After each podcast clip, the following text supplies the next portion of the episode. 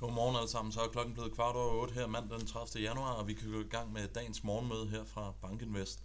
Lad os hoppe direkte ud i det og se på slide nummer 2, hvilke temaer dominerede i fredags og over weekenden.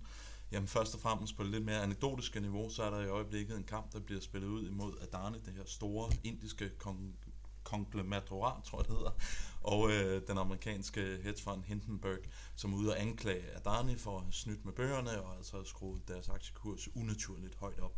Det ligger og kører i øjeblikket, og vi har set, at Adani de er kommet ud med et modsvar til det her originale rapport fra Hindenburg, og det er altså helt på marginalen med til at understøtte aktiekursen, om den ligger markant under det niveau, som vi så før den her Hindenburg-rapport den kom ud.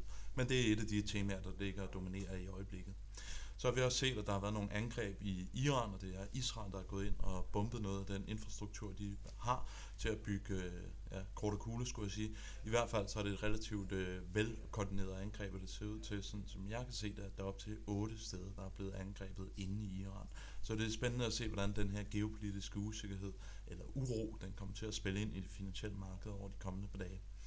Investorer, de ser altså fortsat igennem den her relativt beskidende, eller moderate, eller negative øh, tech guide, som vi ser i øjeblikket. Og vi så, at Nasdaq øh, fredags det er næsten en procents penge op. Så der er altså en stor risikovillighed øh, ude i markedet i øjeblikket, som ser igennem den her usikkerhed, vi ser for tech-sektoren isoleret set.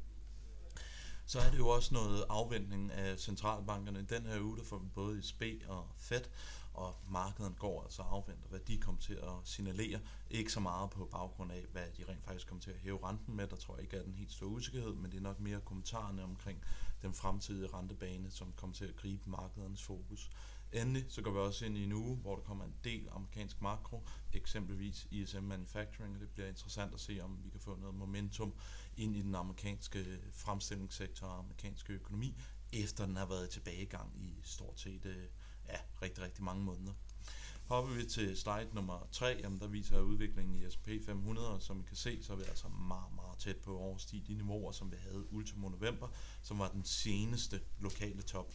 Begynder vi at gå over de niveauer, som ligger på 40-80, jamen så skal vi altså hele vejen tilbage til topniveauerne fra august, som var oppe i 4300.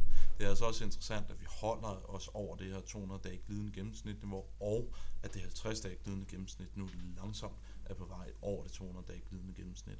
Så det er en lidt sød øh, og lidt uskyldig illustration af, at der i øjeblikket er rigtig, rigtig meget positivt momentum i det amerikanske aktiemarked. Og forbliver vi i det her, den lidt tekniske verden, jamen så synes jeg, det er værd at bemærke, at på en simpel ASI, jamen der ligger amerikanske S&P 500 nu er overkøbt.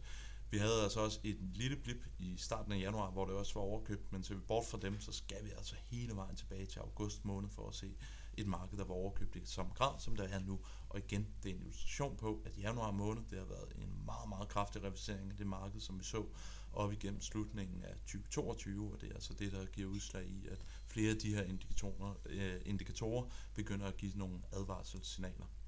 Samtidig med, at vi ser aktier ligger og stiger, jamen så ser vi, at indtjeningsestimaterne i den grad bliver revideret ned. Vi ser, at analytikerne nu forventer, at S&P 500 skal komme ud med stort set flad indtjeningsvækst op igennem 2023. Man rører ikke så meget ved 2024 og 2025 estimaterne, så det er det, der ligesom betyder, at, at de går op, og man ligesom forudser, at vi skal se en relativt kraftig indtjeningsvækst op igennem netop 2024 og 2025. Ikke desto mindre, så ser vi altså på en kort horisont stadig negative earnings revisions, og det burde isoleret set være med til at trække aktien ned, men det gør det dog ikke. I takt med, at aktier stiger, og i takt med, at indtjeningsestimaterne falder, ikke overraskende, jamen så ser vi så, at valuations på amerikanske aktier begynder at stige relativt kraftigt. Og vi ligger nu og handler på næsten 18 gange forward P på amerikanske S&P 500. Igen, så skal vi hele vejen tilbage til august måned sidste år, for at finde nogle boer, der var højere end dem, som vi ser i øjeblikket. Det er lidt en illustration af, at vi ser på et aktiemarked, der i den grad ikke priser en recession ind. Havde vi gjort det, havde vi set kapitulation i markederne, havde vi virkelig set ind i et meget negativt vækstmiljø for 2023, opfatter investorerne og analytikerne, jamen så må det altså have været forventet, at vi skulle handle på noget lavere P-niveau end dem, vi gør i, i øjeblikket. Og det leder mig faktisk lidt ind til den næste slide, slide nummer 7. Og det jeg gør her, det er, at jeg tager S&P 500, og så dekomponerer jeg det rullende 12 måneders afkast i, hvor meget kommer der fra indtjeningsvæksten, og hvor meget kommer der fra multiplerne. Og hvis vi ser på perioden her, eller allerlængst ude til højre, jamen der kan vi jo så se naturligvis 2022. Det var jo et år, hvor vi så faktisk relativt pæn indtjeningsvækst, men vi så et meget, meget kraftigt nedgående pres på multipler. Så det var ligesom en kamp mellem indtjeningen og så prisfastsættelsen på aktier. Går vi fremad, og skal vi se ind i 2023, hvor vi begynder at se, at aktiekurserne fortsætter med at stige, jamen så må det altså være påkrævet, at vi begynder at se noget indtjeningsvækst, som begynder at tække op igen. Nogle indtjeningsestimater, som ændrer den her negative earnings revision, som vi ser i øjeblikket, og begynder at stige. Hvis ikke, jamen så vil 2023 altså i den grad blive sådan et hated rally, hvor det er multiplerne, der stiger snarere end at det er indtjeningen. Så vi har behov for, at indtjeningsestimaterne de begynder at stabilisere sig, og muligvis begynder at stige, for at vi sådan for alvor kan begynde at tro på, at 2023 bliver et, et rigtig godt aktieår.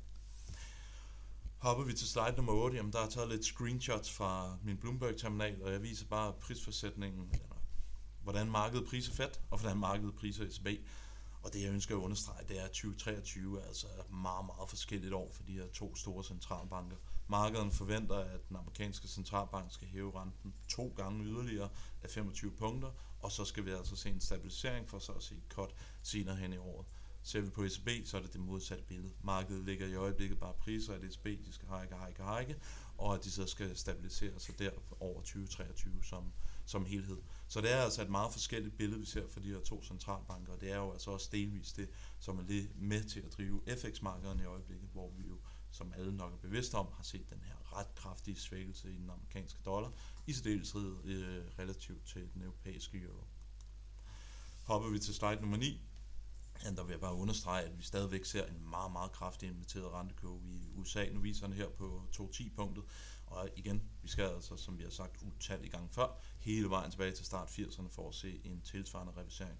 Men som begynder også at være et alt mere dominerende tema i markedet, så kan man stille sig spørgsmålstegnet er det her i et ja, stort set den største recession indikator nogensinde, eller er det bare et tegn på, at analytikerne og markedet som helhed forventer, at vi kommer til at se et meget, meget kraftigt fald i inflationen, som betyder, at centralbankerne kan tage foden af speederen og rent faktisk sætte renterne ned, jo længere ind vi kommer i 2023 og 2024. Det er stadigvæk et spørgsmål, der er uafklaret. Vi, bliver, vi har behov for at se noget mere makroøkonomisk data, før vi sådan for alvor kan blive optimistiske, og før investorerne sådan for alvor kan begynde at tro, at recessionen, hvis den kommer, bliver meget blød, eller at den faktisk hele vejen kan, kan undgås. Hopper vi til slide nummer 10, jamen det er bare lidt en illustration af, hvad skal man købe i de her i det her meget binære 2023, som vi på et eller andet plan ser ind i, og jeg har jo gjort det på faktorer. Den graf, vi ser yderst til venstre, den viser faktorafkastene, når vi er inde i en recession-periode, og det er altså defineret ved en OECD's ledende indikator, der er under 100 og faldende. Jamen i det miljø, så skal du primært købe low vol aktier, og du skal holde dig lidt væk fra, fra value. Øh, men generelt set skulle du altså have en defensiv allokering i din portefølje. Det er måske ikke verdens mest overraskende øh, resultat ud af den her lille undersøgelse. Omvendt fokuserer du på grafen yderst til højre, jamen det viser sig afkasten, når du er inde i en expansion, altså det er, når økonomien er på vej op i vækst igen, jamen der skal du så omvendt ligesom købe alt det, som der ikke klarer det godt i recessionen. Det vil sige, at du skal købe value, du skal købe growth, og du skal købe momentum og size, og der skal du altså undvige det her high dividend og low vol.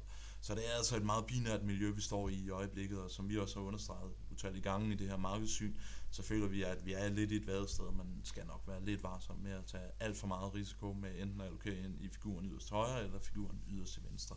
Indtil man får noget klarhed om, hvor vi skal ind i 2023, så anbefaler vi i hvert fald, at man har en relativt neutral allokering. Nå, øh, her for morgenstunden markederne, jamen det her Adani-casen, den ligger jo og kører stadigvæk, og det er altså den, der ligger og trækker de aller, aller fleste headlines på de finansielle medier i øjeblikket, så det bliver spændende at se, hvor den sag lander. I dag får vi altså ikke det helt store af makro, hverken for Europa eller for USA. For USA, der får vi Dallas Fed. Det bliver igen interessant at se, om vi, øh, hvordan momentum ligger for fremstillingssektoren der, selvom det bare er en regional indikator. Er vi yderligere på vej ned i en vækstopbremsning for USA, eller begynder vi at se en bund materialisere sig? Så får vi fedt på onsdag, vi får ESB på torsdag, det bliver jo ugens helt store temaer. Udover det, så er det altså også svært at bemærke, at vi får ISM, og den kommer altså også i den grad til at tage tage noget fokus. Vi får også noget, øh, hvad jeg skulle til at sige, vi får også øh, data fra det amerikanske arbejdsmarked på fredag, men medmindre der kommer en eller anden fuldstændig ekstrem overraskelse, så tror jeg altså, det bliver fedt og ECB og ISM, der kommer til at være de dominerende. Her for morgenstund, så ser vi, at amerikanske aktie futures er svagt nede. Med disse ord, jamen, så vil jeg faktisk ønske jer alle sammen en rigtig, rigtig god dag, og vi høres ved i morgen. Hej!